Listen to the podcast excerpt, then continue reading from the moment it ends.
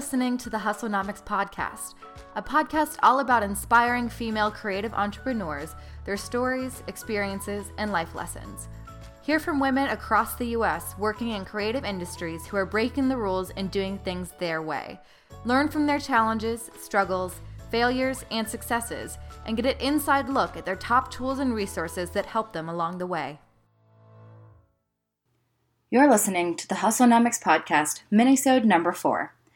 As entrepreneurs, business owners, and side hustlers, it's easy to put our work before anything else. It's easy to tell ourselves, I should be working instead of fill in the blank.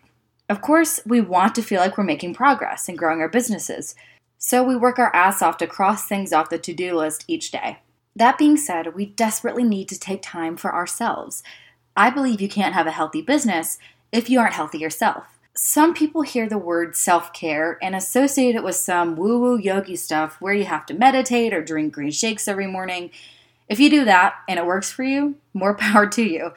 But I believe self care is more than that. It's making sure your mind and your body is balanced and you aren't overworking yourself to the point of burnout.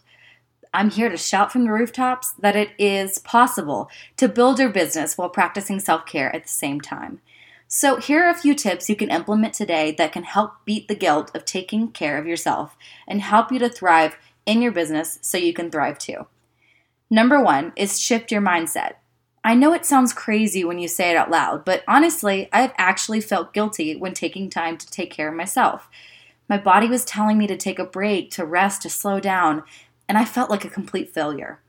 The quote unquote hustle is so ingrained in us that we forget the other half of the equation the flow. Hustling 24 7 isn't something you should be striving for. Honestly, no one can work all the time. If they can, they need to be studied. Stop thinking of self care as failing to work on your business. Making sure you take care of yourself is, in my opinion, helping your business. I mean, most of us started our business to create a life we love, where we have the freedom and autonomy to do what we'd like. What's the point if we're constantly pushing ourselves to our limits and never enjoying that freedom that owning our own business affords us? Number two, take a break from technology. This seems like an obvious one, but it can be the hardest. I've caught myself watching TV, my laptop on my lap, and scrolling through Instagram all at the same time. That's three different screens, all outputting information and all vying for my attention. I'm sure I'm not the only one who's done this. These days, multiple screens at all hours of the day is pretty normal. But this much screen time, especially right before bed, can seriously mess up how we sleep and our energy levels.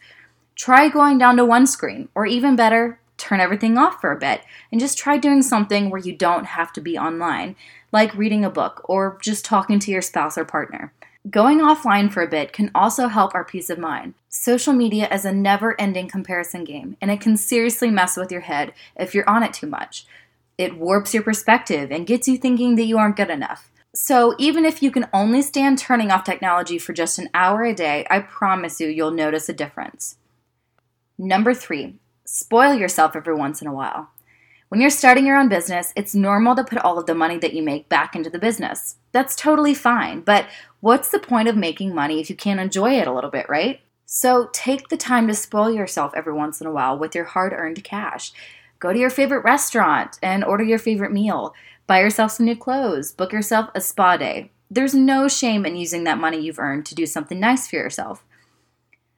All right, number four is fuel your body well. What you put into your body is so important. Eating well and choosing your drinks carefully can make a huge difference in how you function every day. Treat your body and what you put into it with as much care as you give to your business. Try limiting processed foods and overly sugary drinks, and for God's sake, please drink some water. Seriously, if you go more than three days without water, we need to reevaluate a couple things.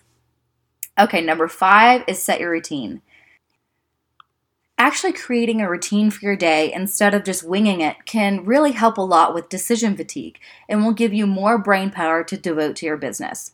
If you have to spend a bunch of time trying to figure out how your day is going to go, then you're going to waste energy, time, and peace of mind.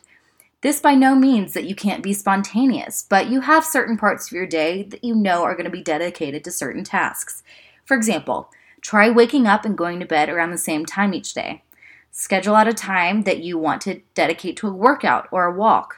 Set a time that you know you want to stop working each day so that you have clear working hours. You don't have to be overly strict with your routine, but it does help create a sense of normalcy and repetition that keeps you from feeling out of sorts all the time.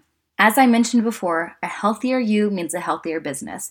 You can't pour into others if your cup is empty, so take some time each day to truly take care of your mind, body, and spirit. Trust me, you'll begin to look forward to that part of the day, and it will make a huge difference in how you run your business. Thank you for listening to the Hustlenomics podcast. Be sure to visit www.hustlenomicspodcast.com to join the conversation, access the show notes, and discover bonus content. If you enjoyed today's episode and want to hear more, just head over to iTunes to subscribe, rate, and leave a review. For questions about the podcast or if you want to apply to be a guest, use the contact form found on our website. Thank you for listening, and until next time, keep hustling.